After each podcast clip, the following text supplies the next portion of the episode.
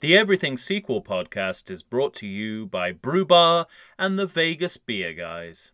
The Everything Sequel podcast contains explicit language. Because we learned it from you, Dad.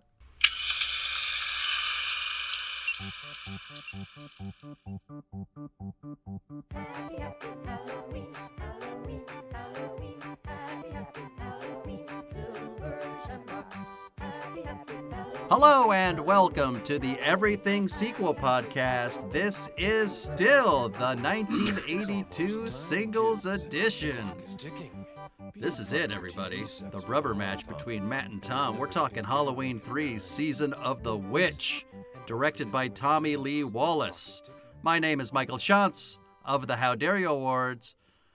Joining me, of course, my co host, Tom Stewart of Lonesome Whistle Productions. Give it to us, Tom. Don't you have any Halloween spirit? and I'm genuinely not sure if that's a joke or not. All right, joining us as well. For the record, there is no such thing as Halloween spirit. Right. joining us as well, of course, sticking with us throughout all these 1982, we're calling single sequels, Matthew Aldrich of uh, co-writer of uh, Coco. Hello, Matt. Hey guys, I'm we're here. We've we've arrived at We've, we're at the the seminal we're, moment. we've arrived at the at the No place. more days to Halloween 3. No more days to Halloween. I think I think I think I've made myself clear over the past few episodes that um, this was my least favorite of the four. Yeah, but when we talked about Airplane 2, you started talking yourself out of it. You were getting more and more angry. Yeah, I might have before to- we discussed that movie. When we recap at the end, um, I might have to revisit my rankings because Airplane Two really was, you know, not only lazy, but it was, you know, it's just, it, it, air, we, we, we, we're not going to relitigate Airplane Two, but, um, you know, for me, this movie, um, on the whole, just didn't deliver on any of the promises that a sequel should. Um, it, it, I, I laud its attempt to to turn Halloween into an anthological idea Series. series. like Twilight Zone. I actually think that's a really good idea. 150 years before American Horror Story Yeah, started on television. yeah. I, I, I just I, They had this idea. I like the idea behind it, and I wish it had worked, honestly. But, um, but I, I, you know, you mentioned Tommy Lee Wallace. Is that was that? yeah. He also directed Fright Night Part 2 and the It miniseries. So, and he is uh he he's a per, he was production designer on the first two Halloweens. Yeah. Um I and just, he's a he's a carpenter protege. If you see a picture of him, he looks like Carpenter's son. oh wow. He's wow. not, but he, Oh, he wow. looks like he looks like a mini John Carpenter. Well, listen, we uh I just, I just We found, the- I found this the least enjoyable to watch. That was Okay. that, that's well, that's let me thing. tell you this though. We were all I referenced at the end of our last episode. I talked. The last thing I said was Rotten Tomatoes gave Piranha 2: The Spawning six percent. This movie, which Matt and I, I think I have right, Matt, when I say that we both list this movie as our least favorite in the series, Mm-hmm. or rather, our my third least favorite. I had Airplane 2 last. Were you you had this movie. I had, dead it, I had it dead last. Yeah. Tom, this is your favorite movie in the series. The two movies most popular, consensus wise, on Rotten Tomatoes this movie and Airplane 2. Fuck this yeah. movie at 41% and Airplane 2 at 42%. So we're through the looking glass. We are completely out Yeah. of touch with with America. Well, it, it is. I mean, and I've said before, Tom, the only reason I think you uh, like this movie as much as you do, we're four minutes into the podcast. I'm going to ruin the James Bond. This is a James Bond movie. I don't think you're wrong. but I like it You for other reasons. because I'm right. Un, un, unconsciously. No, I'm saying James Bond is such a part of your DNA Yeah. that even when you don't recognize a movie as a James Bond movie, you will like it the most in a series Ev- of single sequels because E- it's a James even, Bond movie. Even have even after writing a note that describes one of the characters as Daniel's Moneypenny, I still hadn't clocked that this was a Bond movie. I don't know the difference on, between even have a my Blofeld. own my own Bond frame of reference and a Bond frame of reference in the movie I'm watching. I don't know the difference anymore. but yeah, you've got something there. And it certainly is not certainly not a horror movie. But we've got a full-on Blofeld character here, right? Well, he's he's a very nice version of Blofeld. I don't. I, I mean, we'll talk about this more, but I I I don't think he's a villain. The main the main bad guy. I think he's actually more of. I think he's a more successful hero than Daniel is. That's probably the one thing we might be able to agree on. that he's a more successful protagonist of this movie than Dr. Daniel Challis. The the protagonist of this movie, who I refuse to learn his name. I refuse. Dr. to Daniel learn- Challis. Uh, I call him the poor man Stacy Keach. Oh, wow. My heart, come my on. heart hurts. No. I'm so sorry, Tom Atkins. If I That don't know is if you're a alive that or is dead. that is a heaping lobe of disrespect No, for Tom Atkins. Oh, poor, poor man. I, it- all through my notes, I just wrote because I, I, I was shorthanding. I just wrote PMSK. It was the, the just the poor man Stacy Keach um, throughout all my notes. Um, in I the same way that more. In in he was the um like any movie that asks me to um like get behind and root for the alcoholic absentee father um Right. uh Oh, we don't have to stop there. doctor doctor who gets handsy with the nurses guy like like I, I there's nothing about this guy I, when when i when i realized that he was going to be our protagonist i went fuck me i just was so i was like don't even try to get me One of my notes too.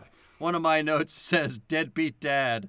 And the only play, reason that our heroine knows to find him is because the nurses told them This- told her what bar he's right at. this is this is the this is the line of the movie for me i wrote it down um so poor man stacy keach is at the bar and the and the the young woman comes and find finds him there and she says one of the nurses told me i could find you here let's unpack that line first of all one of the nurses let's any of the nurses could have told him because we've seen how he treats nurses already I could find you here. No, I would find you here. They knew exactly. I, she is sugar writing. coating. She is writing right sugar coating the truth here when she Good says writing. one of the nurses told me I could find you here. Bullshit. All of the nurses said you would be here. You rotten drunk of a fuck. Let, let, let's Like not like. stop.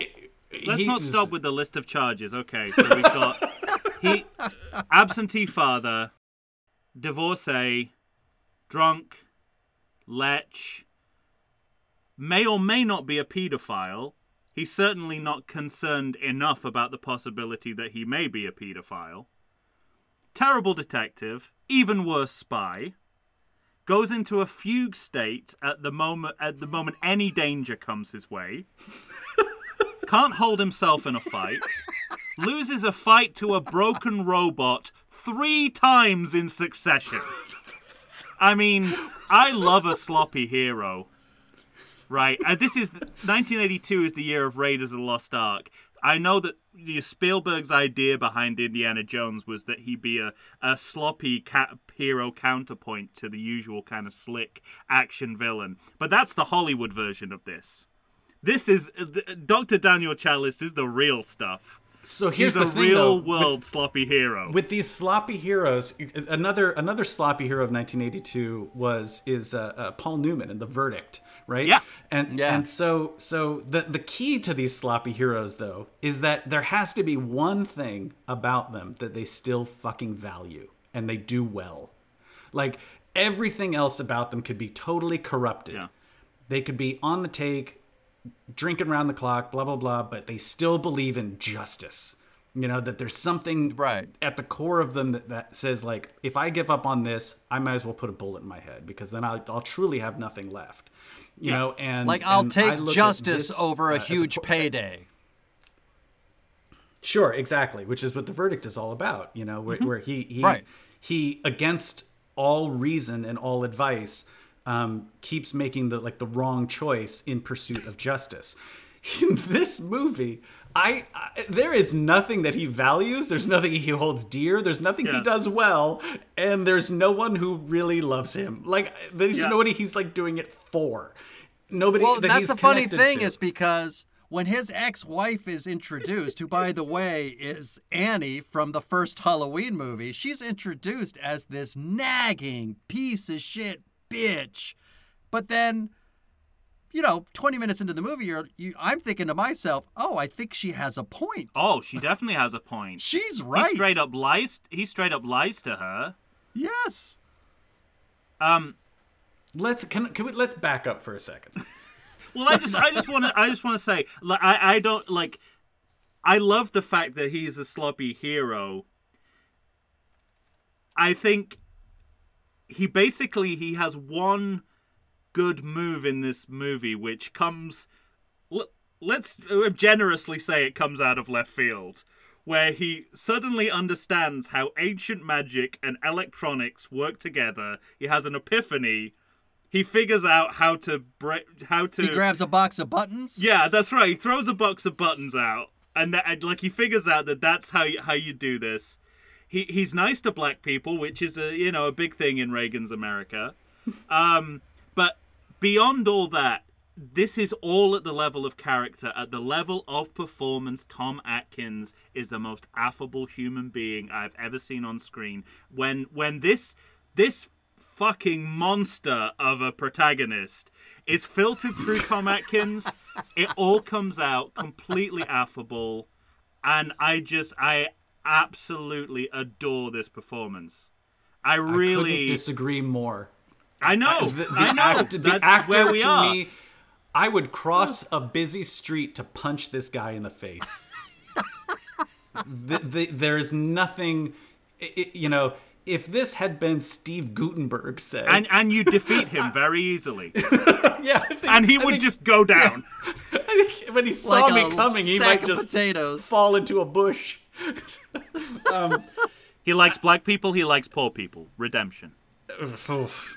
Um, let can we let's back up again, um, because this is a this is a tr- Let's re back up on our backup. let's back up on the backup because what we have here um again i'm i'm, I'm my premise for for what unites all of these movies is not ken finkleman but the fact that these movies effectively killed their respective franchises um Right. halloween obviously sort of rose from the ashes but um uh you know to provide background of this what was remarkable about Halloween 3 was that it was it was going to be a non-Michael Myers movie right? That they that that uh, after making two Michael Myers films, uh, uh, John Carpenter um, got the idea, or they, they sort of made a decision to go with the franchise to to make it anthological and to just every year have a new horror film or suspense film that centered around the Halloween the Halloween holiday, the holiday of Halloween, and a la Twilight Zone or or Yeah. or you know i think it's, it's really interesting that 82 also gave us Creepshow which was a, a variant on this idea of doing an anthological horror. Um, and um, and so like i said i think the idea was actually really good and i i wish not being a fan of the halloween movies i wish they had succeeded. I think there were a lot of things sort of going against them making this idea like uh, this was going to be a hard sell because first of all you're two you've already made two movies you know? You you can't sort of like you, you've established the rule that halloween movies have this one guy in them and he wears this mask right? You sort of uh, by making the second one of michael's Meyer, michael myers movies sort of like cemented in the formula and so to say by the third one we're gonna we're gonna now reinvent the formula and we're gonna make it anthological that's an uphill climb plus you had a villain in michael myers that was really effective So it's like again going back to that pleasant surprise, unpleasant surprise thing. Like not having Michael Myers in a Halloween movie, it's an unpleasant surprise. You're not Yeah. delivering on the thing that I think a lot of audience members would want to see. So I feel didn't like they try to keep it already, secret, Tom? Well, he, he, let me let me let me talk to you. I got I, I've been Didn't- didn't they reading. I've been reading. Uh, th- I, well, this is what I was going to go into. Uh, I've been reading the book Taking Shape, which is a wonderful book. If you know, if anyone's interested in sequels, this is a book you should read. There's actually two of them. Um, it's all about the the Halloween franchise and how these movies were were made, and uh, the background to this.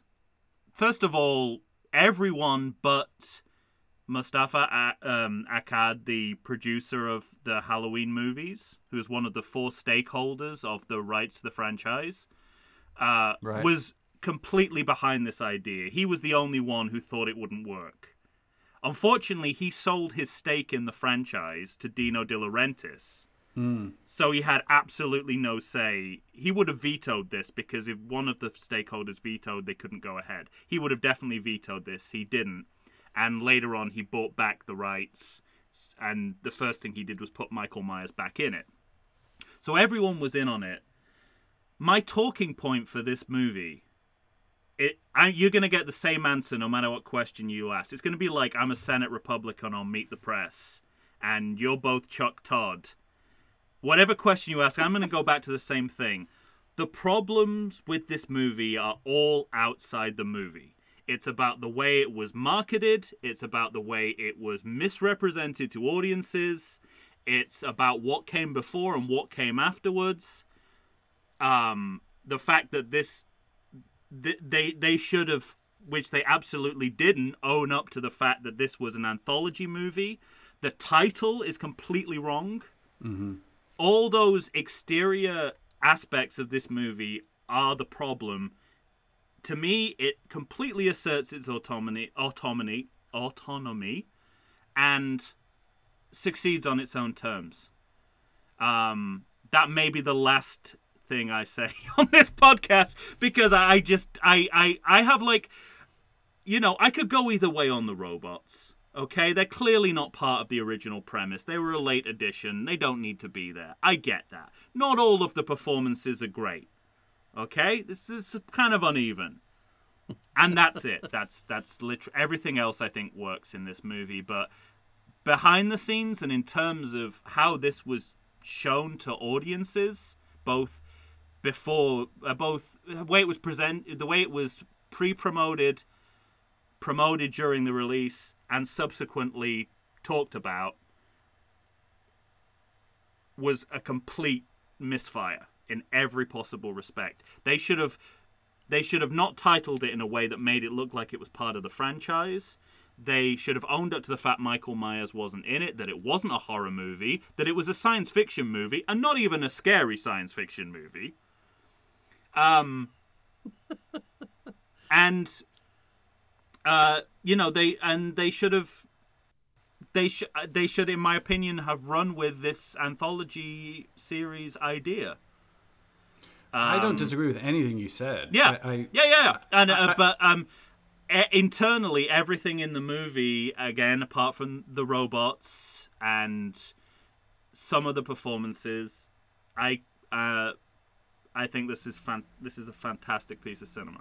I n- that's where you and I part ways. I think Yeah. even like Yeah. in the internal thing, I feel like there is a taste issue um, that it, the, the taste dial is set to a setting that I can't kind of get behind, um, and it's I keep uh, that's the that's the canned response I'm going to have.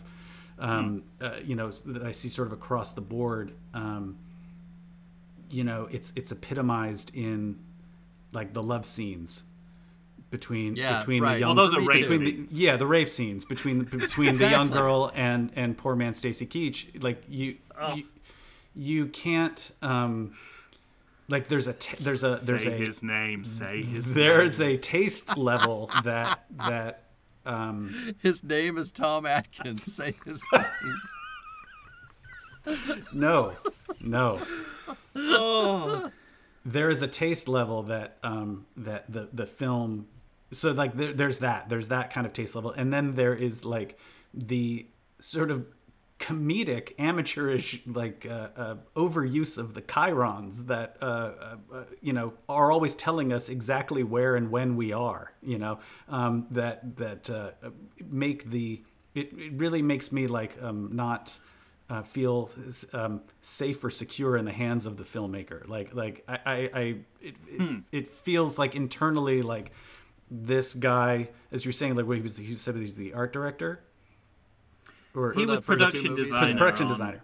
Yeah, on the first so Halloween. so yeah, like it, it feels like um um it- you know maybe he's sort of cutting his teeth in front of us um, with some of these things, but I just feel like th- they're the the underpinning of uh, of of this movie and sort of the taste that is guiding this movie, I just find so so tasteless. Like it's just it's so not my um, cup of tea. Um, but like again, on paper, the premise is fine. It's a body snatcher movie, right? It's a it's a It's, it's a I mean, it's sci-fi pod people kind of body Invasion snatcher of the movie. Body Snatchers is a Yeah. key intertext here. Yeah, and, and and that's why like that's why I think that if if they could have if they could have reframed the publicity for this movie with as much confidence as they as they assert the fact that this is a paranoid piece of paranoid sci-fi within the movie we wouldn't have had half the trouble in in the way that people were thinking I- about I- this movie I, I agree. I agree that the, the, the way that this movie is presented, you know, and the, the number three in the title, um, you know, it it does That was unwise. it tees up the wrong Every- yeah. movie and and Yeah. um, in every way and and so much I think so much about a successful movie is meeting audience setting and meeting audience expectations you know um, and you know the marketing people could have teed this up however they wanted you know you know the truly the only truly scary thing about this movie in my opinion is the poster for it um, and and the poster Yeah, is kind of remarkable misleading. and something it's something that I actually remember. I remember seeing that in Yeah, in, in movie theaters in 82 and i remember being scared by it then and it, you see it now and it's scary now and and when you see that that that that the poster has only the And most only the the most movie that- yeah only the most tenuous connection to the actual movie. Like the poster is the poster for a different movie and and i always feel like well they like, didn't know what the movie know, was I when they with you, made Tom, that like, poster they had no Th- that's idea what I'm saying. Like, like was. you have, you had to, you, you in, in in in movies, you have the luxury of setting, being able to set audience audience expectations. You can, you have the luxury of framing these movies however you want them to, uh, however you want to frame them, and it always baffles me that movies are framed one way, and then you sit down and watch the movie, and you're like, that wasn't that. You know, it's like it's like Right. seeing a, a, a trailer for a, um, a a movie, and you go see the movie, and you're like, oh man, they that movie wasn't an, wasn't an action movie at all. They just made they just cut an action trailer out of a out of a um, you know maybe a more thoughtful movie because they were trying to sell it as an action movie, and that's always such a bad idea because people generally want to feel like they got what they paid for. Well, it it was an odd mix of like it was an odd mix of naivete, as I understand it, naivete and cynicism.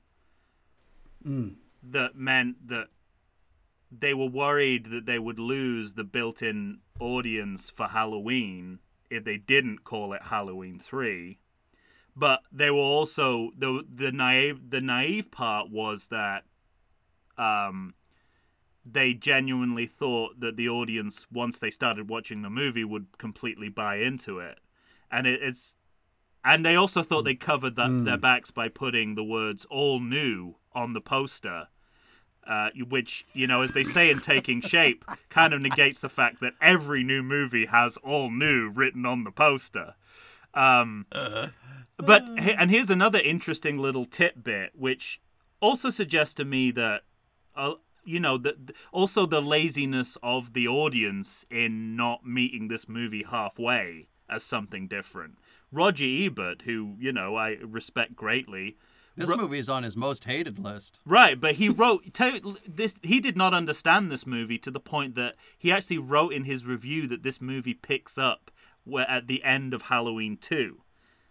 So even going Hmm. into the movie, once the movie had started, he did not understand. You know what? I read his review. You're right. he did not understand that that this wasn't an antho- that this was an anthology movie. So when even you're the leading film critic of the time, Yeah. He, So he didn't get he it. assumed that she was sifting through the ashes of what happened at the end of Halloween 2. right? Not picking up on that she was sifting through the ashes of what happened in this movie. So there's also, you know, there's a, a there's there's also a kind of a I think I think, you know, part I'm not going to I'm not going to say I think the audience are also somewhat to blame for for doing that kind of tunnel vision fan thing. I mean, not from from me, but he just disrespects horror basically and horror sequels in particular. But Yeah. um but the- So- yeah. We're at a place where Tom will vehemently defend this movie. Hey, I've already told Matt you I don't like the robots. Right. So, but we have one for and one against, and what I, I'm finding interesting as I'm listening to the two of you is I'm on the fence in between. I officially declare, declared this as a bad movie, and towards the bottom of my list of the four single sequels, I really want to like this movie more than I find myself able to for all the reasons you've discussed, Tom. And like you have said, Matt, on paper, good idea for a movie. I love the idea of the anthology. Uh, I, you know, I find it kind of sublimely fantastic. This idea of a sci-fi movie with the with the robots. All of that appeals to me, but the piece of shit man at the center of it really Played by got Tom under my, Atkins. played by Tom. I'll say Which his name. change it, Played by it Tom Atkins, changes who everything. I love it, as an it actor. changes everything. It doesn't. It doesn't though. For me, it doesn't Oh. change everything. Phil Phil Nobile Jr. from Fangoria would also vehemently disagree The with you. second her tit goes in his mouth, I'm like, oh Jesus, get me out of this fucking movie. And there's too much of that bullshit peppered throughout this movie for me to to really like it. There are things, plenty of things I like in this movie, but at the end of the day, it's a misfire. Let me ask The you perfor- this. Let me ask you guys this. Um, or like Tom, because I, I feel like uh, um, somebody needs to pitch this movie. Like, what is the story? If it's not Michael Myers chasing Well, everybody, let- let what me- is let the- me- what is the story of this movie? Well, let me tell you, like the the origin. I mean, it, you know, I have the benefit of knowing like how this script got written. Hmm. So the original, well, I can give you the pitch that Debra Hill gave to Nigel Kneale, who wrote the the first the foundational draft of this script, which was it's uh, witchcraft meets the computer age. That's all she said to him, and he came up with Okay, that's there. roughly what's on screen now, uh, minus robots and plus racism. so the next the next pass was uh, uncredited John Carpenter rewrite, and he was mainly concerned with toning down the anti-Irish sentiment in the movie because, I mean, there's a fair bit of stereotyping and and uh, like Blarney here, but apparently. He, John Carpenter described the original Nigel Kneale script as like, you know, it was like a southern segregationist take on the British Irish relationship. Oh Wow. shit. yeah, And this is Um, right in the middle of the Troubles. Right. Right. And then to- and then uh, then Tommy Lee Wallace did another rewrite, which is I think I think is where the if I remember correctly the robots came into it. So Oh, it's just a this has been passed through a few monster. hands, but Yeah, right. Exactly. That's what I was just gonna say. It sounds like a Frankenstein movie. but um you know not, not nigel kneale's idea which i think is still translates on screen is that you know this it's a satire of the corruptive influence of commercial television. And Nigel Kneale, for those of you who don't know, was uh, um, largely a television writer from Britain who um, was responsible for writing Quatermass, which was television and then film, um, The Stone Tape, the uh, future of the sex Olymp- Olympics, and often this idea of like broadcast media as a source of horror mixed in with high, with science fiction was always kind of in his work and I think it still largely exists on those terms. Um, but Nigel Kneale did take his name off it. He wasn't happy. He wasn't. He didn't think it was horrific enough, which is interesting given what we we're saying um, about the movie. Uh, John Carpenter, I think, definitely took it down the invasion of the body snatchers route because you know he's into remaking 1950s uh, Right. horror sci-fi.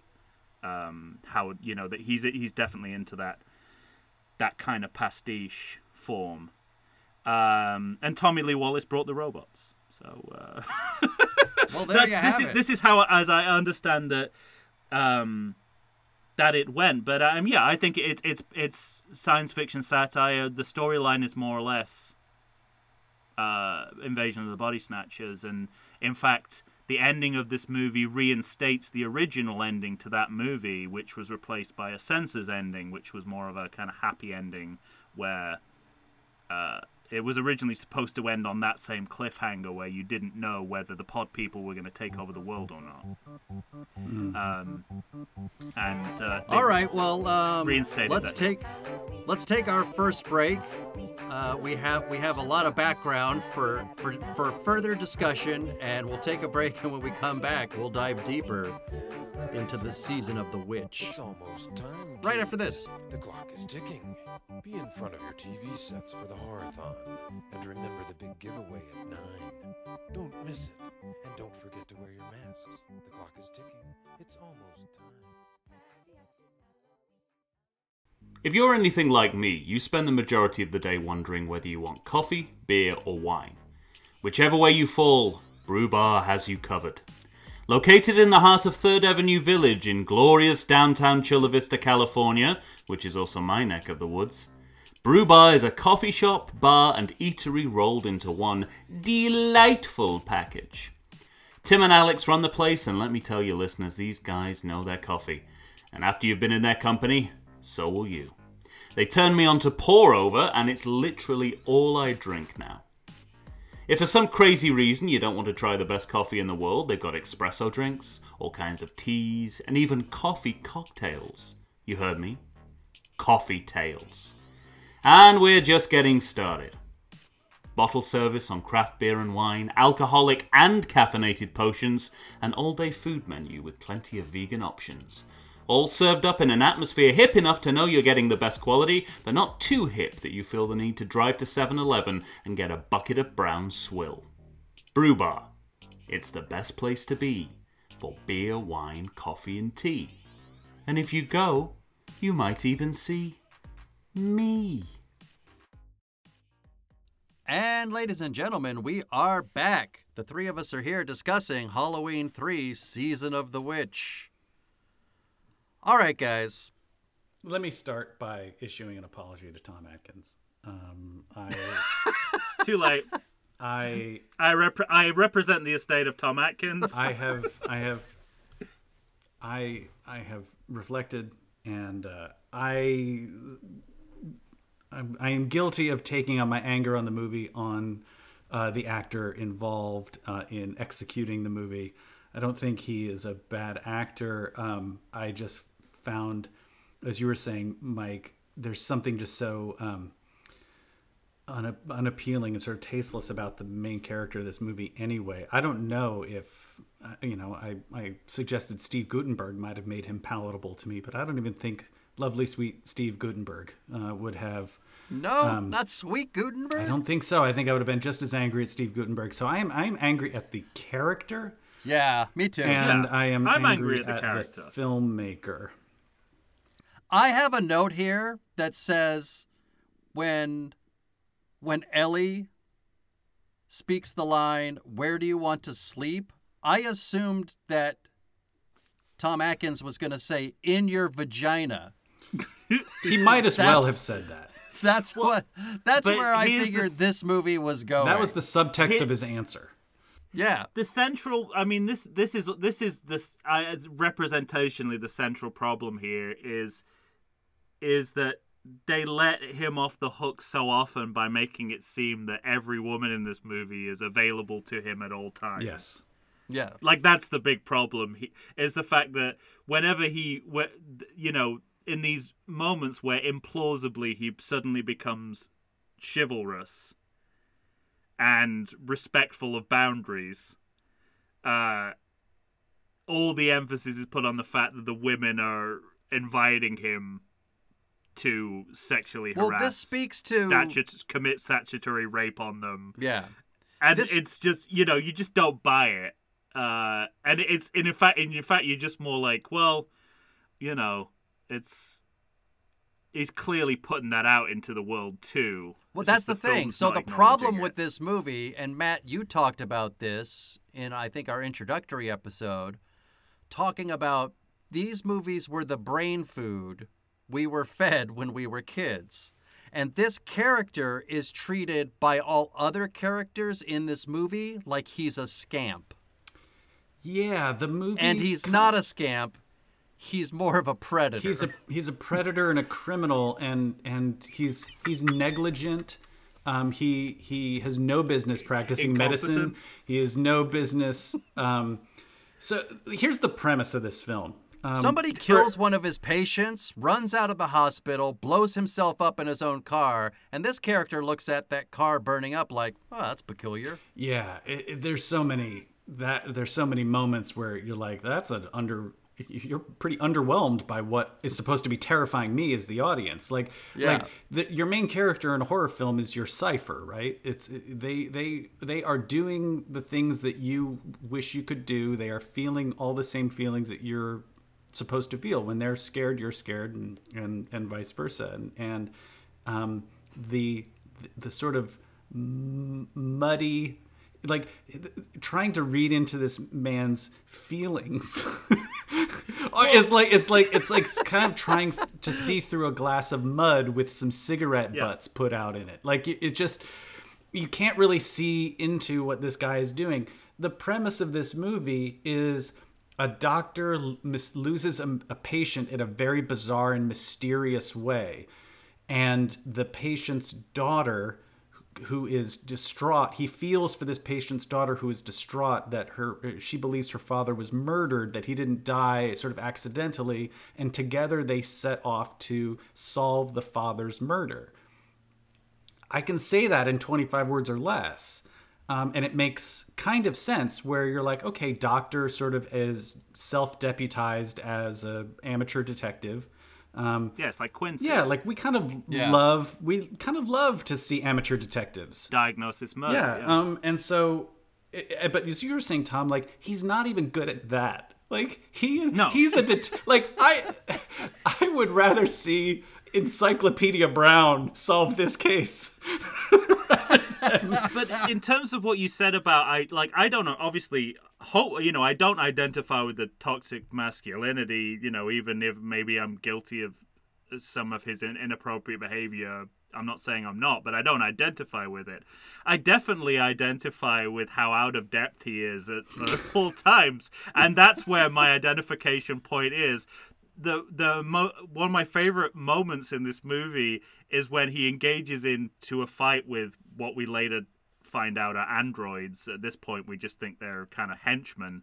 We think they're And- Aryans. Little Reaganites. And he pu- yeah, Yeah, he exactly. pun- Aryan Reaganites. He just he kind of punches. T- yeah, um, yeah. Daniel punches, and it has no effect, and he just says, "Oh Jesus!" I thought I thought he is what I would be in a fight of this nature. But there's and even, nothing. even when he's saving the day, he's walking. He's he reminds me of like Oliver Hardy in the middle of a piece of physical comedy, and I I think it's that bumbling nature that that you're absolutely right. It, it's completely wrong for a horror protagonist, but he's he's my kind of victim. Although in the movie he's treated as a hero. Right. But this movie also treats a man who is not villainous in any way as a villain. So I, I don't know what's going on. Except he's trying to murder the nation's children en masse. Yeah. So- uh, so the- that's the- the, the other thing about this movie is the masks. Can we talk about the masks for a second? okay. Go okay ahead. so go part ahead. of part part what at the root of um so it, just when you think that this movie is on Wait, solid hang on, footing Matt. P.S. Hang on for just Yeah. a moment for the audience if you haven't seen this movie. P.S. The plot of this movie has something to do with Stonehenge. yeah we'll right, get to stonehenge Stonehenge. Go on. okay so so the this is the thing that i remember again i had not i've not even i don't even think i've seen the other halloween movies but i saw this one when i was a kid and i remember the masks and i remember the magic pumpkin and i remember the jingle i remember all of it it made a, a, a real stamp on me um, and so there is something I, will say inherently creepy and horror about this idea insofar as it scared an eight-year-old um, I don't know if it would scare an adult. It certainly didn't scare me watching it now, but um, but there's th- this isn't as patently ridiculous as it may sound. But the idea is that at the bottom of all these murders, there are a, a, brand of wildly popular, for no apparent reason, wildly popular masks for sale this Halloween that every child must have. They're the must have masks uh, for Halloween. And these masks uh, ultimately, w- on the night of Halloween, will, will kill all the children. Or, or at the very least, turn them into insects. or or robots. We're not sure what the masks are ultimately going to do to you, but it's bad. Uh, and, not and good. turn all your insides into insects and and um, it- that And all cogs. it- it- it- it's going to be a, a mass a mass death event um, uh, on Halloween. To what end? I'm not sure the movie even knows. I'm not sure the movie even knows either. So, So, uh, so that's what. Sam- so so so the the the the amateur detective story, the sort of the Nancy Drew story, takes us to um, the, factory. small the small uh, Northern California Yeah. town, which is for some reason entirely Irish. Um, you know, to the point of everybody has the lilting, you know, uh, uh, accent. Um, and this town in Northern California is where the masks are made. It's the mask factory. Um, and Santa Mira, yeah. Santa Mira, which I guess is a nod to the Body Snatcher movie. That was the name of the town in Body Snatchers. I might as well be. Yeah, it's a, it's a made up town name if there ever was one. Um, Yeah. um, and so It's no Nilbog. what's Nilbog? Actually, it's very Nilbog and just as green. Nilbog is the town uh, in uh, Goblin 2 or uh, Troll Trolls 2. 2. Sorry. Goblin 2 it's is a called better Trolls title. 2. There are no trolls. It's just goblins. See again, setting expectations and meeting expectations. The movie business has a power to do both, yet it sometimes fails uh, to uh, to to agree. Um, so this the the masks at the center of this, I thought here was a real wasted opportunity. Like in in if I could sort of go back in time and kind of be in on that stakeholders meeting of what should we do with Halloween three you know, I, at first going into this movie, I thought, oh, are they going to tell me that like the problem with Michael Myers wasn't Michael Myers, but it was like something about wearing a mask, and that a mask is sort of the superpower of Halloween. Like it has it has a transformative quality to people and can turn people into things that they're not. And I thought, oh, these masks are going to turn all of these kids who are wearing these masks, they're going to turn them into killers. And you're going to have all of these like kids murdering their parents on Halloween all across the nation. And that now, there's a good idea. that felt like a fucking dynamite sequel. And then I was like, oh no, the masks kill them, or they turn them into insects or robots by the end. I it it the merry-go-round of this movie starts to break down so early and so um, fundamentally for me that you know all of the um, uh, all of the scotch tape in the world is not gonna um, for me it's not gonna like hold this this uh, this movie together and then you add on top of that these really tasteless elements like the um, the sex scenes and Here's my fa- here's here's my favorite Tom Atkins moment. Are you ready? It's my favorite moment for this character. To me, this is this moment in the movie is so perfectly realized in telling me exactly who this character is. This is right before the the, the first act break when they're when when uh, the doctor and the, the the daughter of the slain man are going to go to Santa Mira to investigate um, uh, what what her, what her dad was doing in this town you're gonna say. right before they leave. Um, he the problem his ongoing problem is he keeps kind of bailing on his children um, and he has to like put it off yet again. And so the scene is this. He's standing at a payphone sort of it's a, it's one of those uh, it's not in a phone booth it's just a payphone and it's a little lower and he's kind of got his arm uh, like on top of like one arm uh, Yeah. leaning on the payphone. And it's a close up of of of Tom Atkins and and he's on the phone with his wife saying like tell them I'll be there. You know I can't make it today. Tell them I'll be there as soon as I can. I got to go do this thing. There's a medical conference. I have to he's like weaving this tapestry of lies about what he's about to go do and who he's about to go do it with. And he says tell them I'll be there on Halloween no matter what we'll be trick or treating I got to go. He hangs up and he moves and he moves out of frame to reveal a six pack of beer on mm-hmm. top of the payphone where he's like i can't be with you children. I gotta go. Hang up. Reveal beer. Grabs beer gets in car with 22 year old girl to go to the quote unquote medical conference. It- like it was this moment where i was like i know this guy. I know everything i need to know about him there's nothing i like. Don't like him. uh, there's there's nothing like he's my villain and i'm kind of stapled to this guy for the rest of the movie. Um and That's what I like about it. and and he's so clearly not even going to get to the bottom of this murder because of the six pack of beer. It's like who who's gonna go solve a mystery without a sixer? Nobody. And who Uh, like a sixer of high life. It was like this, this, this cheap ass And who for even one second believes he'll be on the doorstep of his children, chi- children's home to take them trick or treating? not even his children believe that I, I w- on that same scene, I made the note. Uh, every new scene, there's three new reasons to dislike Daniel. he's ha- taken a six pack on a road trip. He's neglecting his children. He's lying to his ex. Um, I think I actually, as I and I may be I may be misremembering it, but I think that scene is even better than how you described it. I think you can even see the six pack like throughout the shot, but you just assume it belongs to like a homeless no guy. no it, i i who left rewound it there, and it, it's at the end of No. the end when he hangs up the phone and then picks it up that you realize that it's just his beer for the road. it's incredible. No, it is. It it's the way somebody would grab like a bag of chips for the road. Yeah. Like it's this is not Right. This is not getting to drunk get beer. to Santa Mira. This is not getting drunk beer. This is just for the for the drive to the hour and a half drive to Santa Mira beer. That's all this is. Oh God, I love this movie. It's the Did worst. you did you think about all the missed opportunities they had too because of how shitty this character is? Because I kept thinking, Yeah.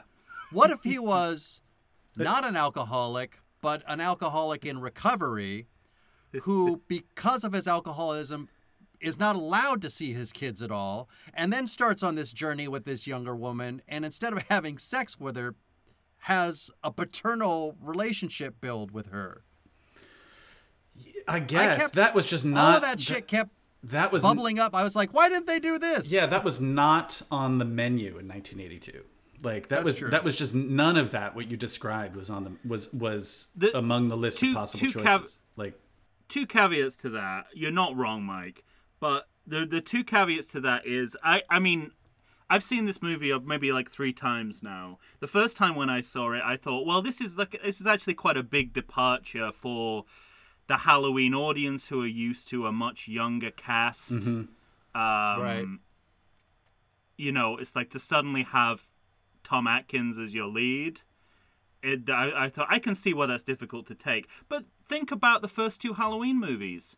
they're all based around the partnership of. I mean, they're not on screen much together, but it's the the two poles of those movies. Donald Pleasence as Doctor Loomis, um, Jamie Lee Curtis as Laurie Strode, and this is just that same. I mean, They're never they really don't working have sex. together, though.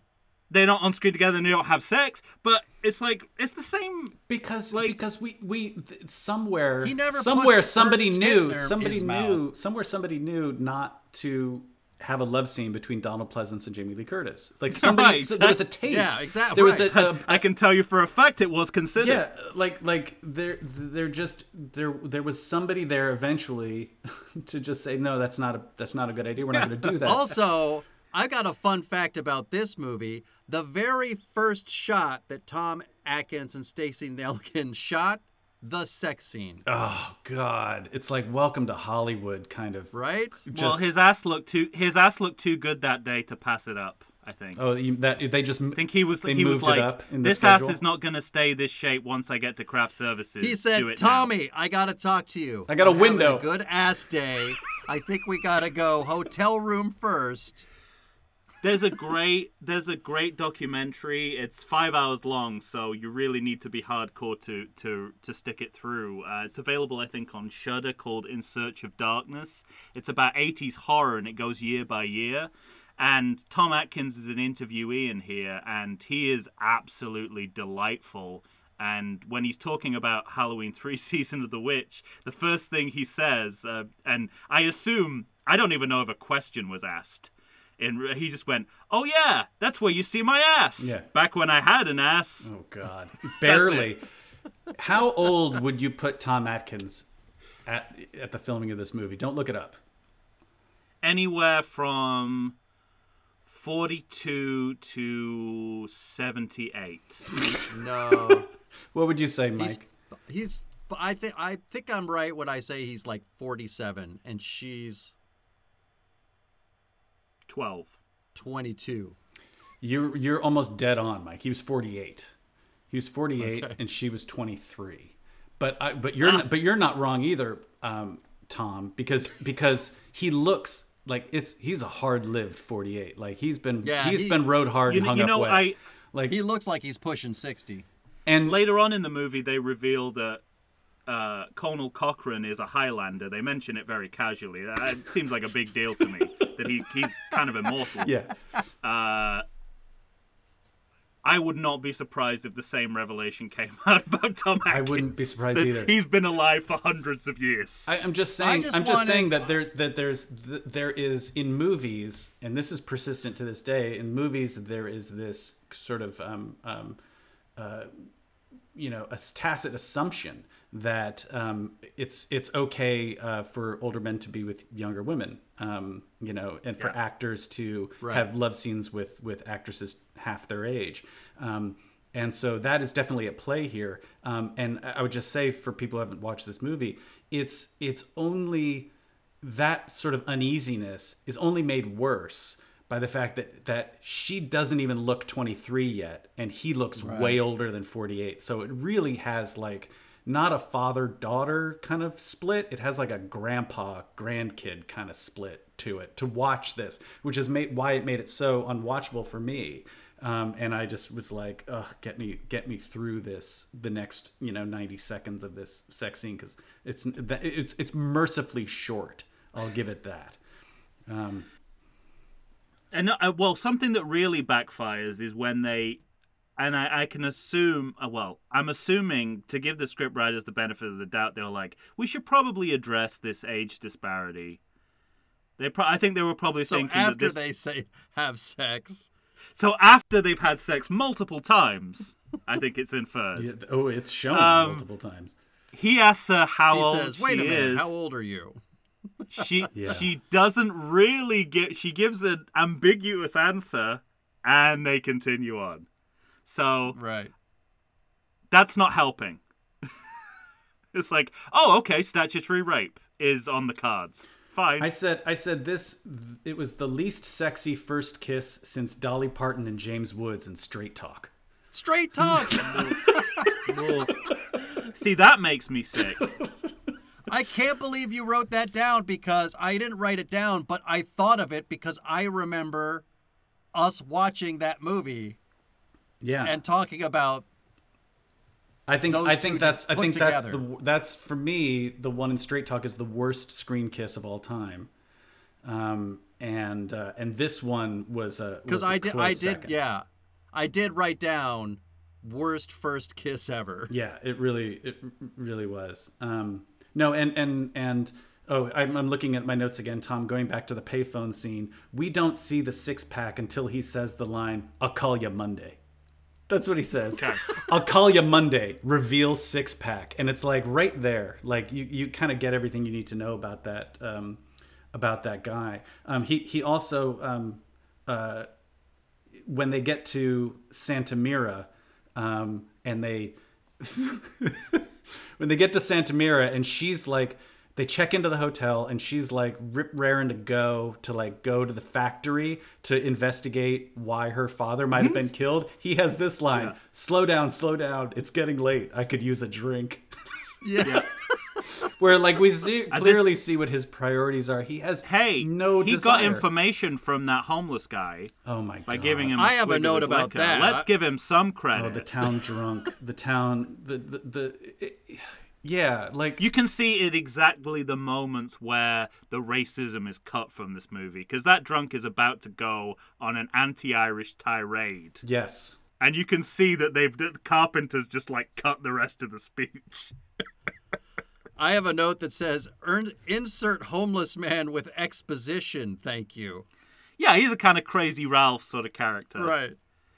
Um, but also, it was my. I mean, we've started, you know, being in the middle of a pandemic. Mike and I have started picking out like our COVID moments from the from the movies. Mike had Yeah. one in Rambo Three, which is like that's too many people in close proximity.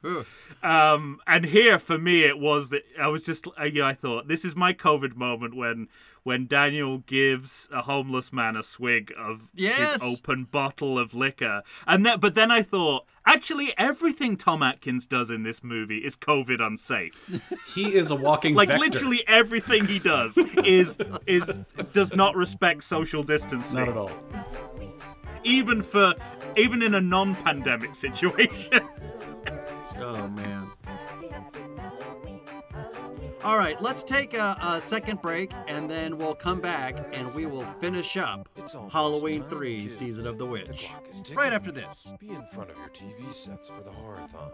And remember the big giveaway at 9. Don't miss it. And don't forget to wear your masks. The clock is ticking. It's almost time.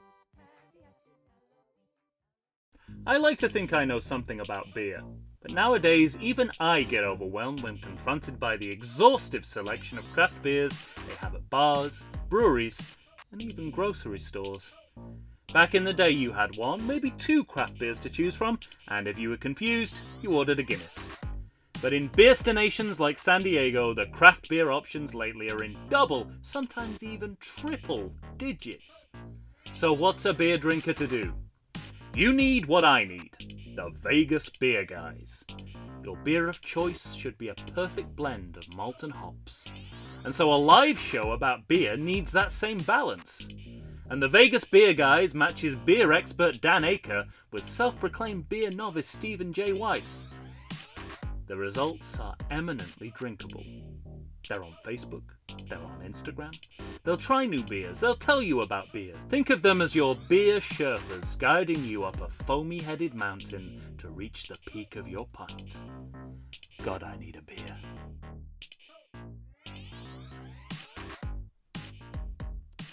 We are back, ladies and gentlemen. The three of us again here talking about Halloween 3 Season of the Witch, directed by Tommy Lee Wallace. All right, gents. Let's talk about the baddies. Oh, I love my, Conal one of my Cochran. favorite baddies.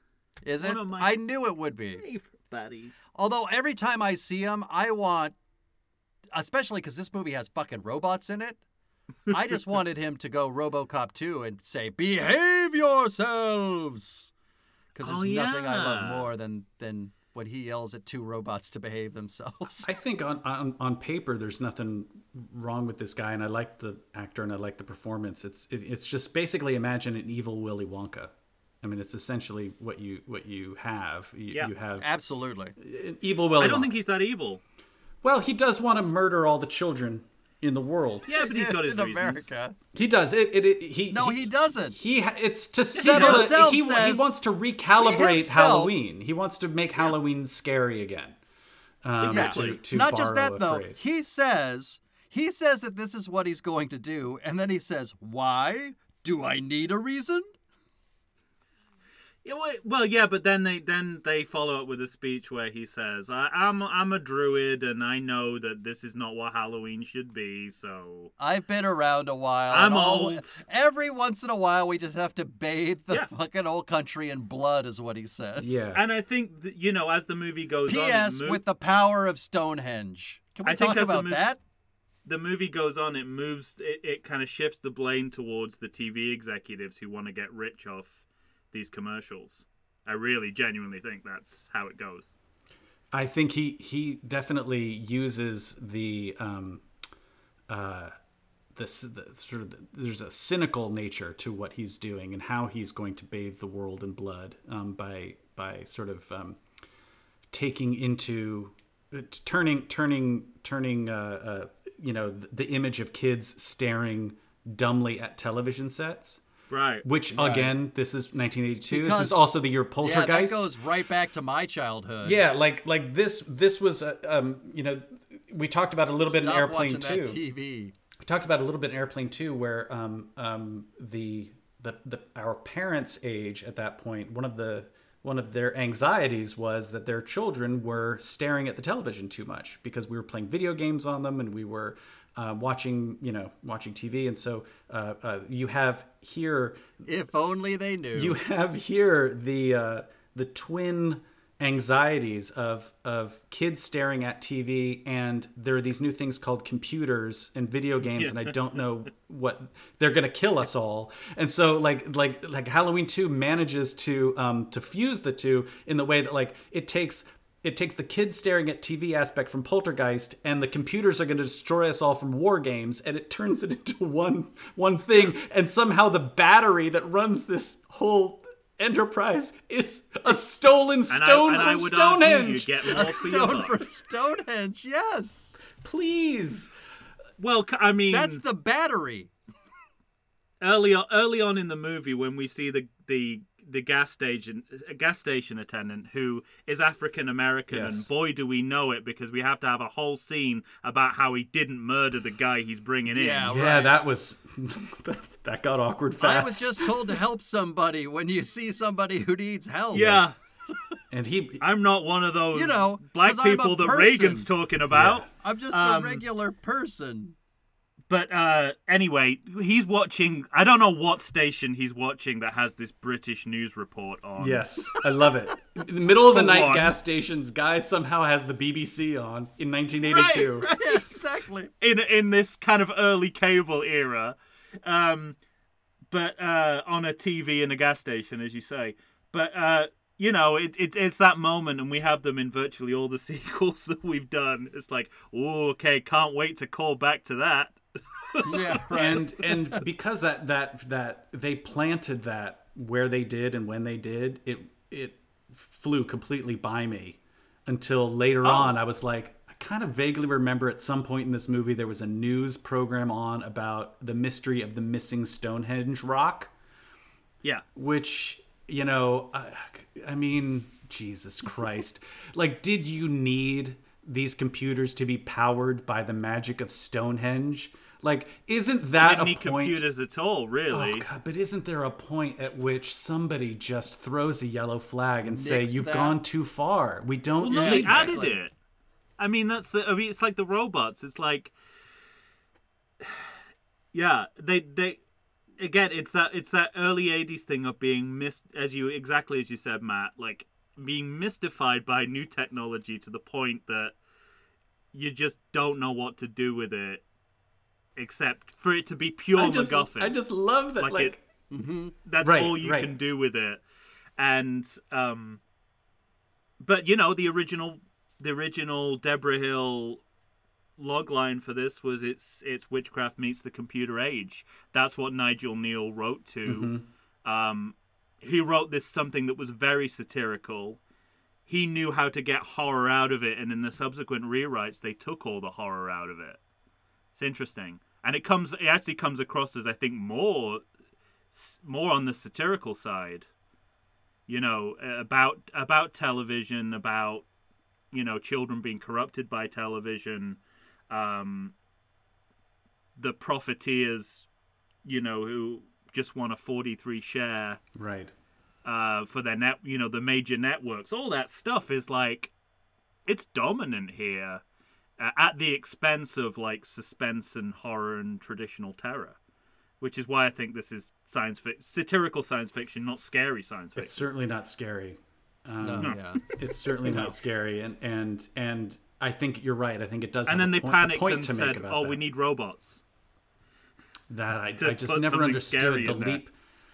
The this is one of those, um, Mike. We've talked about this before. Um, you know my you, you know my take on Deep Blue Sea, um, and my take on Deep Blue Sea is is is um, you know in in trying to cure Alzheimer's, the scientists uh, uh, make sharks intelligent accidentally. Yeah, write a paper about that. Yeah and then and then and that's the that's the thing it's like hey you you guys are done you know you don't have to um you don't have to worry about the alzheimer's thing anymore like you you publish the fact that you've figured out how to make sharks intelligent. You know i i i, I look at this in the same sort of way. There's like this willy wonka character. He's figured out a way to make these uh, automatons um you know these these uh, uh you know realistic automatons. Um, but that's not his real goal. His real goal is to make halloween masks that shoot lasers into the base of people's skulls that um, uh, turn them into um, Mush and bug mush people. mush and bug people and and that It's like a thirteen-year-old kid got hold of the script. it's great. It's like and and and the and the automatons were just a step along the way, where it's like, no, you could have you could have bathed the world in blood with your besuited at- assassins. You know that Yeah, that Exactly right. you know you didn't need the mask thing, and so it's like it's a hat on a hat on a hat.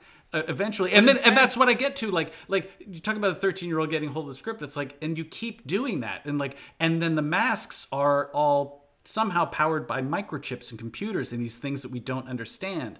Um, and and here's the real secret uh, of that is that the little chip inside the computer is actually a chip from Stonehenge. And now it's like we are so far from shore. you know, by the time we get to and the chip and the microchip is is Land is not in we are sight. so far from shore that th- that we are lost. We are now officially lost at sea, and the movie is tries to kind of wrap itself up in you know this this um, you know uh, uh, destroy the factory, make it out just by the skin of your teeth with the young girl, only to find that she's somehow now a robot, and that she now like sort of they pull this they take the last half hour of terminator and they kind of condense it into you know a minute and a half. And uh, and she just kind of keeps dying and reappearing.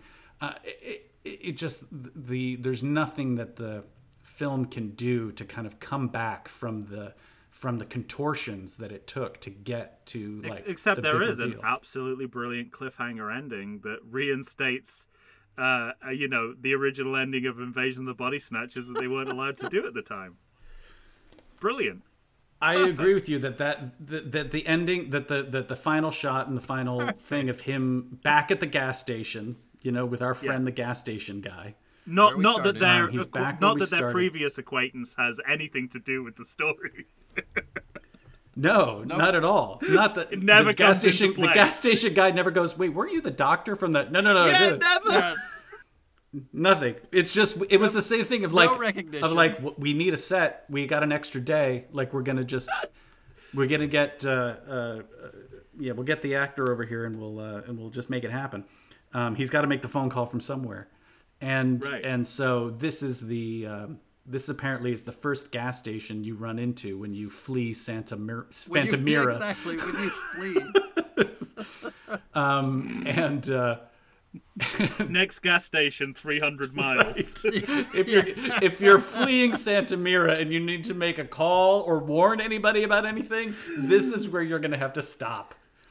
Yeah. Um, Which, by the way, begs the question because when they drive to Santa Mira, and this gas station is in within running distance of that gas station, Right. When they drive to Santa it's Mira, all day. They drive a while. It's while. all day. Yeah. And yet the gas station attendant takes the guy, her, you know, Ellie's father, to his hospital, Right. So the geography does which not Which is match apparently days away. Yeah. The Or ge- on, uh, you know, all day. the geography does not. I think of up it like all. that Simpsons episode where Homer realizes that his commute to work is circuitous and that he actually lives behind the, the power plant. That's the way I Right. think of it. right. That they were like, we're gonna go to Santa Mira and we're gonna go around He the gets planet out of his in the car other and way. waves to Marge and Bart. Right. I got a couple things I want to talk about. One, in the 13 year old boy, this is just a, a quip, but referencing the 13 year old boy that got a hold of this script, I kept imagining John Heard's character from Big like sitting down with other grown-up writers and saying this doesn't this just this doesn't happen you don't just walk into a room and say bugs and bugs get into your movie Y- yeah. i kept imagining that as like part of the writers room for this movie yeah. because of all the nonsense. Two, I want to talk about Ellie as a robot. Because I have a theory that she was not a robot the whole time. You're and that correct. she's still strapped somewhere Yeah. in that factory. Yeah, I think she was. She was. Yeah, I think she was a living, breathing person. And my sense, my, my confusion was, I didn't know if the events of the movie turned her into a robot or if that, because that's completely within the realm of possibility. That that's not Like when he dropped the buttons, the lasers, one Yeah, of the lasers hit her and turned her into a she robot. turned her into a robot, or that or that she was is like you said, she was just strapped down. She never left the table where she was imprisoned, the room where she was imprisoned, and that he had just done the whole getaway with the, he rescued the the robot. They either they made a robot version of her or they Right. transmogrified her into a robot. Um, either one within the sca- scope of the f- logic of the film is completely plausible, and And and, both are deeply unsatisfying. I, I just I, And it's not out of character for Daniel to go into entirely the wrong room. yes, It's like it's like okay, that's the she's in that room, and then he just forgets, you know, what it is along the way. Takes a swig of his brown paper bag liquor and, Yeah, and or that- goes, gets the wrong room. or that he never paid such close attention to her before that he would notice if she had been swapped with a robot.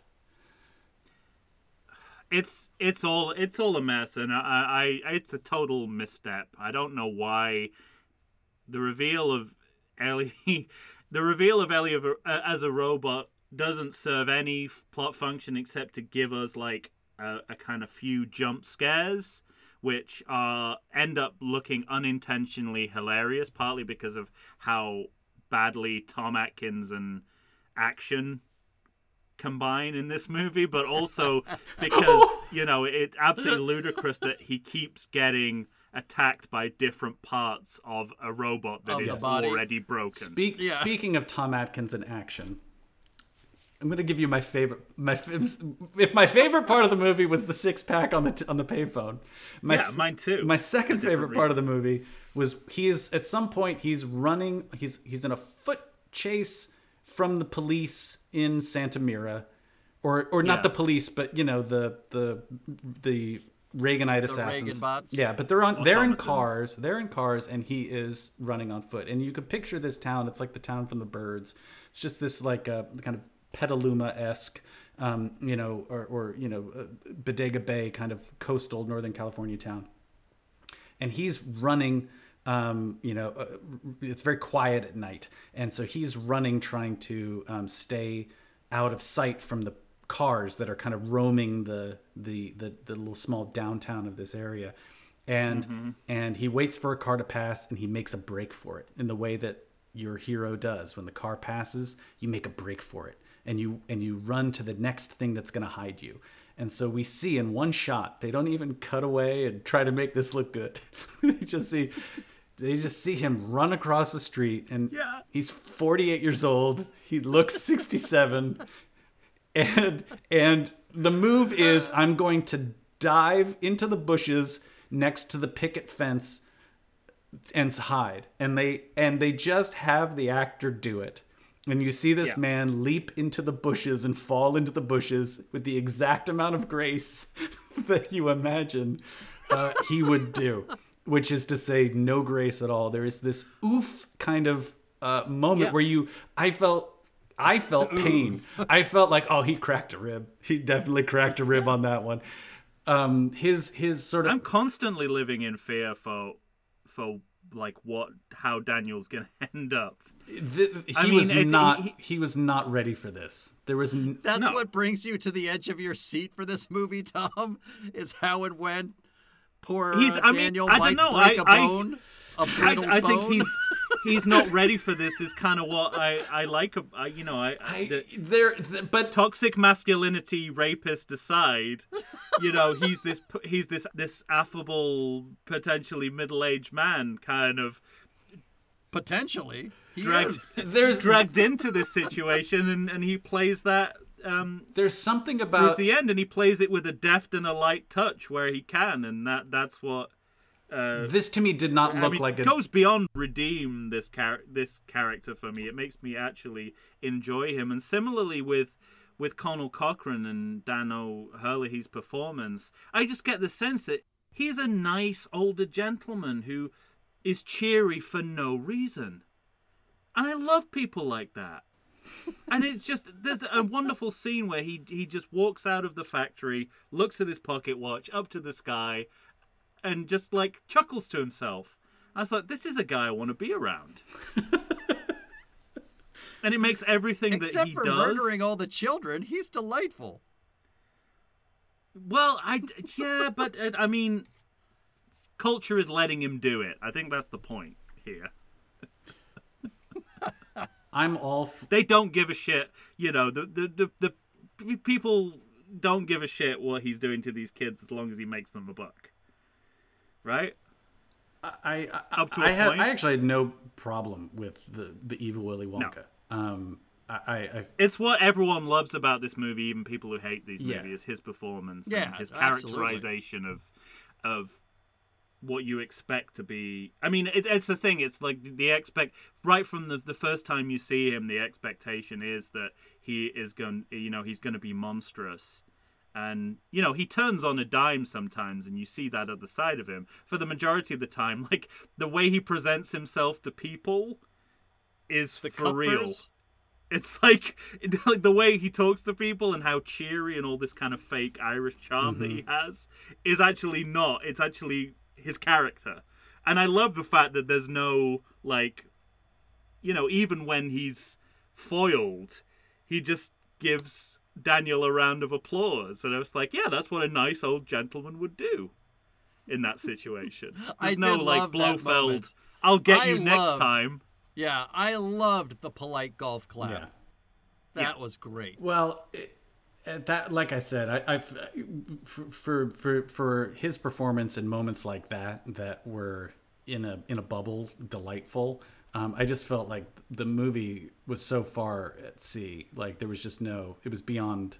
It was beyond rescue, and and and I'm all for At that point, you're right. I'm all for a I'm Yeah. all for a an anti-hero and and I think um you know there's something you know there's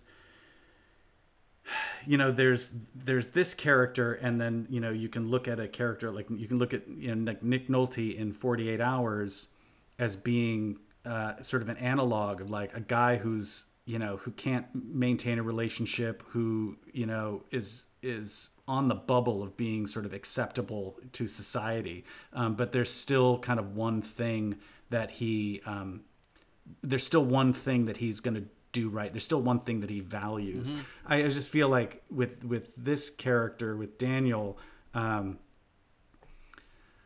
there's just there's like I, like what is his superpower? Like what is his thing? Like i he's not even a good enough doctor in the way that yeah. I think that's what it tries to trade on, and so it's so it's so bizarre. And like and his sort of masculinity is like the thing Tom's so on board. Where it's like where it's like in the So scene I was rugged masculinity. in hi- the scene I was describing, where like him It's not that rugged. in where he's like on a in a foot chase like i'm worried about his plantar fasciitis like that's what i'm worried about you don't want He's not that like at his some knees point up high enough.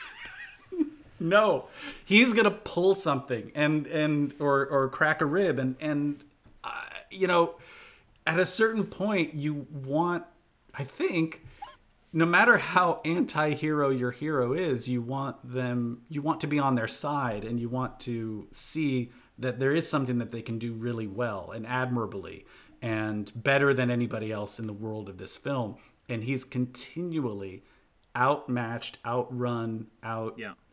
decent oh, decent yeah, at every corner.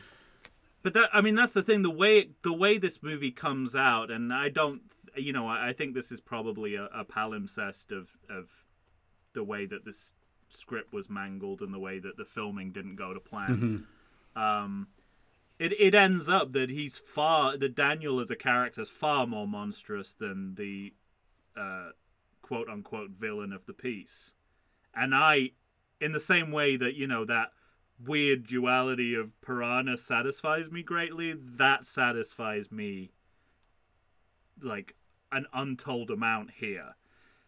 I don't think that aspect of it was intentional. I think there's actually a lot of things that are intentional and working here. That is not one of them, but it delights me to no end that there's a that you know all the scenes with the the villain and the hero. That the evil guy is nice. you can the see nice the point of view of the villain a hundred percent more than this, you know, uh, this absolute garbage pile of a man who we have, whose eyes we are seeing this movie through. Right.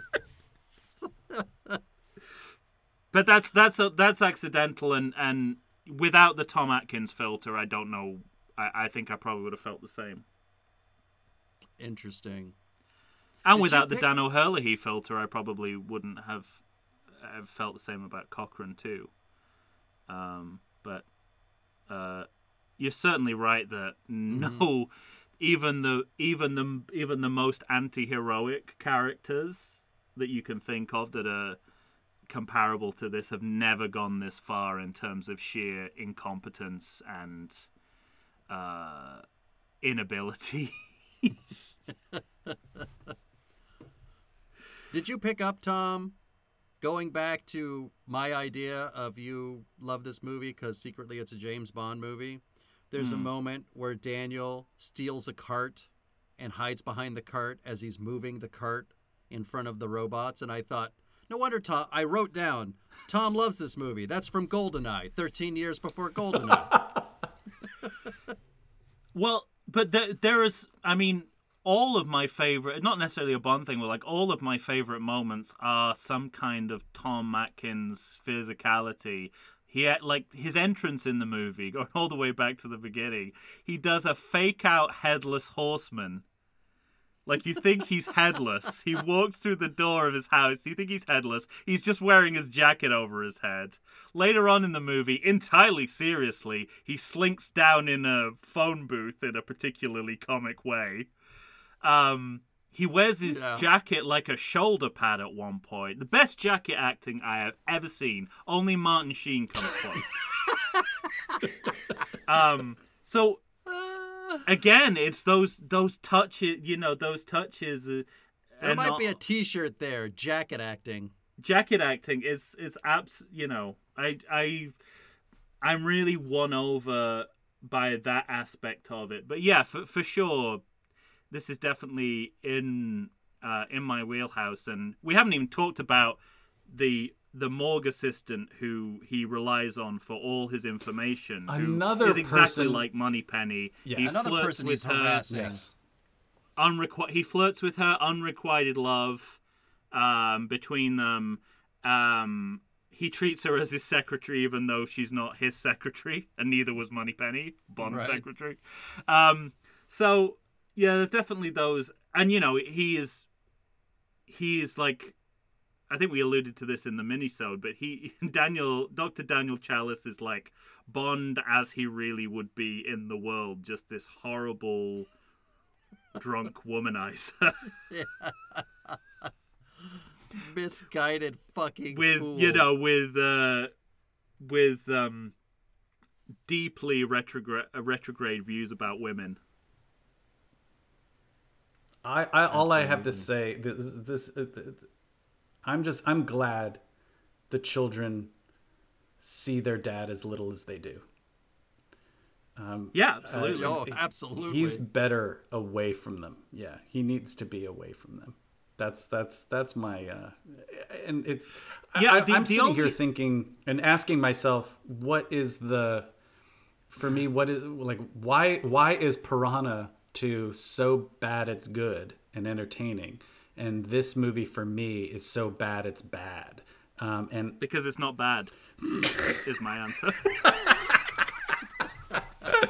I think for me it ha- it comes it comes down to like like this baseline um uh I would not mind it at all if this character of of of Dr. Daniel um was not our main character. If Ellie was our main character, I would have a completely different view of this movie, honestly. You'd need a better actor, but for sure, yeah, you'd need a better actor. she playing she her, has she yeah. has the most clear objective, she has the purest motives. Um she Unless she's a robot. Unless she's a robot. Which is a distinct yeah, like possibility. she's a hell. fucking robot. Right, exactly. They undercut that. So, uh, you know, We don't know when she became a robot. Although, did he have sex with a robot? exactly. That's the question. Where it's and like, that's the other thing that I don't like about it because it lets him off the hook for all his shitty behavior with her.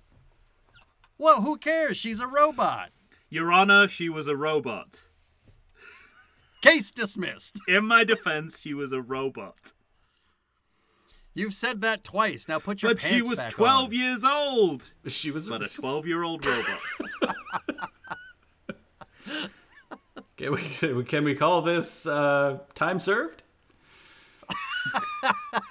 yeah, it's uh, it's yeah. I, I, I'm I'm I'm I'm I'm I haven't I haven't moved.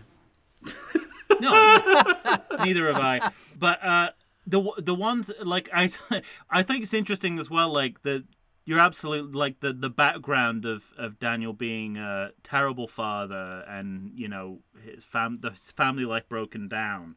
The only plot reason I see that for being in there, apart from like expanding on the character, mm-hmm. is that his wife doesn't believe him when he says turn the TV off because he does nothing but lie to her. So Right, and it's I- a kind of boy who cried wolf situation, and that factors into the fact that you know that means that we end on this cliffhanger moment where we don't know whether his own children are going to die because of this. So that factors in somewhat, but otherwise, I I don't see any other reason for him to be a to be as bad a father as he's rep- or him to have children at all. It would be much simpler Yeah, if I he wish- didn't. I wish he had never had children. but I think you know, like he, he, you know, and many people have pointed out the irony that in order to kind of like save, not that he knows he's doing this, but in order to kind of save the nation's children, he leaves his children in jeopardy. Leaves his own flesh and blood in jeopardy to do that. Yeah, And, and he, that's something I don't think the film has kind of quite put together. No, yeah. and he he hasn't done anything to um he hasn't done anything to sort of redeem himself or stop anything bad from happening. He has only made more bad things happen. I mean maybe uh there was a phase 2 of of of uh evil willy wonka's plan. I mean clearly you know this factory was still loaded up with boxes. There were piles of boxes everywhere and i kept thinking like it's it's two days to halloween. Shouldn't all these masks have shipped? Like it should like the, the warehouse should be empty. But there's just boxes everywhere in this warehouse so I'm thinking, well, there's got to be a phase two uh, of this, and maybe he stopped that from happening. But um, you know, the movie ends with um, him trying to get people to turn off their TVs and and take the commercial off the air, the commercial that's going to kill all the children. And you know, he obviously doesn't. He's not going to be able to do that. You know, and certainly it, it also seems that like the East Coast time zone, like that that ship sailed. Like That's those done. kids are Yeah, those exactly. kids are dead and gone. Those kids are fucked.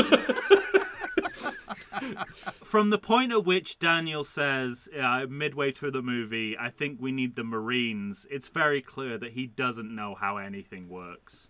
No, we are not in good hands with Dave. Like he is not the man for the hour. He is not. This is this is. He is not ready for I, this. I was alarmed early on in the movie when he's watching a cartoon in the bar that he drinks at every single day during the day. And he looks he looks at the cartoon on the TV as if it's going over his head. this guy's a doctor. A surgeon, I believe. Yes, he is in this bar. He's the only one in the bar because they couldn't afford extras. He's the only one in the bar, and the bar plays cartoons unless a patron asks for something else to be put on. At which point, the bartender And will put on not. the football game.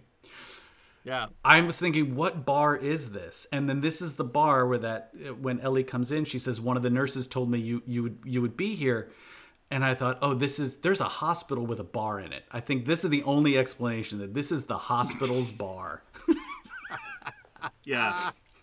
like an airport lounge. This, is, is- the hospital bar. It's where he gets his rubbing alcohol yeah, for like exactly. bee stings. It reminds me But of an old um, George Carlin joke.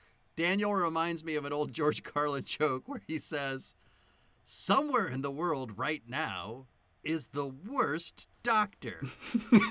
By process of elimination, there has to be the worst doctor." and Daniel's that man. Yes, he is. That's it's it's the uh, that is it. This movie is the punchline to a George Carlin joke. Yeah.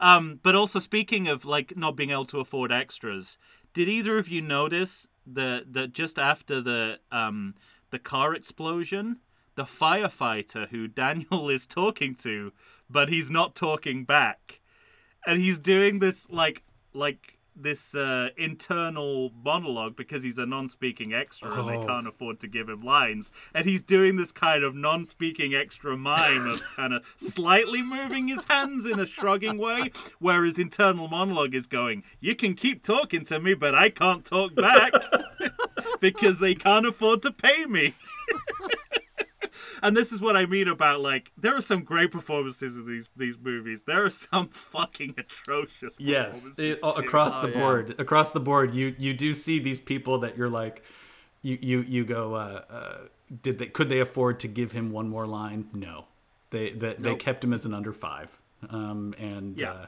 exactly. you know, and and uh, or that he was a non-speaking extra, or he had a non-speaking role, and and uh, act act as he might, um, he couldn't actually utter a word.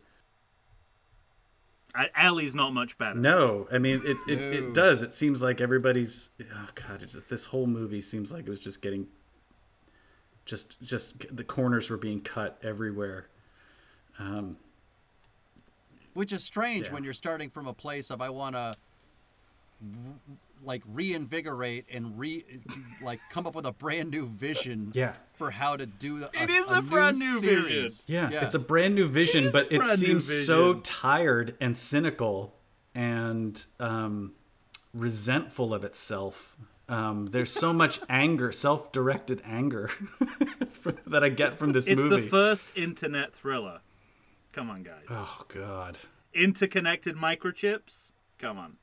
This is I'm happy to stuff. I'm happy to to let you have the last word there, Tom. Yeah.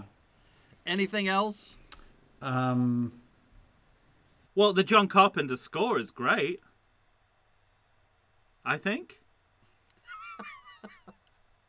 is there a bad John Carpenter synthesizer score out there? I don't think so. I think that's really good. I would I would also say um, I, I made a note here that the most believable moment in the movie, and I'm just going to let this. I'm not going to contextualize this for the listeners. I'm just going to say Nah. the most believable moment in this movie was when um a woman picked at a microchip with a bobby pin and got her face blown off by a blue laser.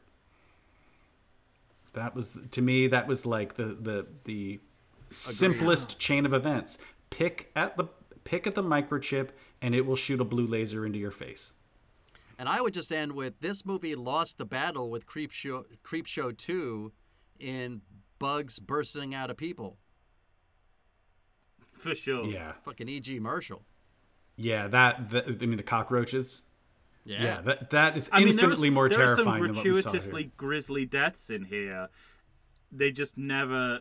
They, they're, that's it. They, they stay grisly. They everything about this movie is grisly and creepy, but it never transitions into scares. I mean, the, the closest you get is when is when Daniel's Moneypenny is killed, and that they try to like they try to call back to some of the suspense driven killings that made the Halloween franchise, but for the most part, it's it's uh, you know uh, creepy crawly kind of horror, which is you know not very effective unless you happen to be averse to all those things.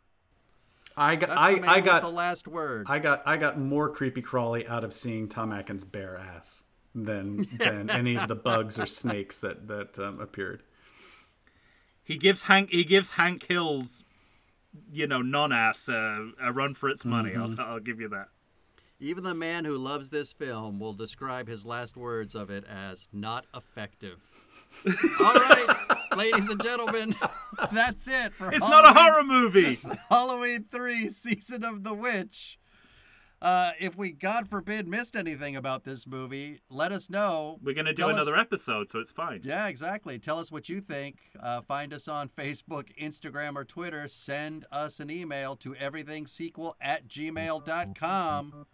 For Tom Stewart of Lonesome Whistle Productions, our special guest host, Matthew Aldrich, I am Michael Shantz of the How Dare You Awards. We're going to be pitching sequels next time. Stay tuned. Say goodbye, boys. So long.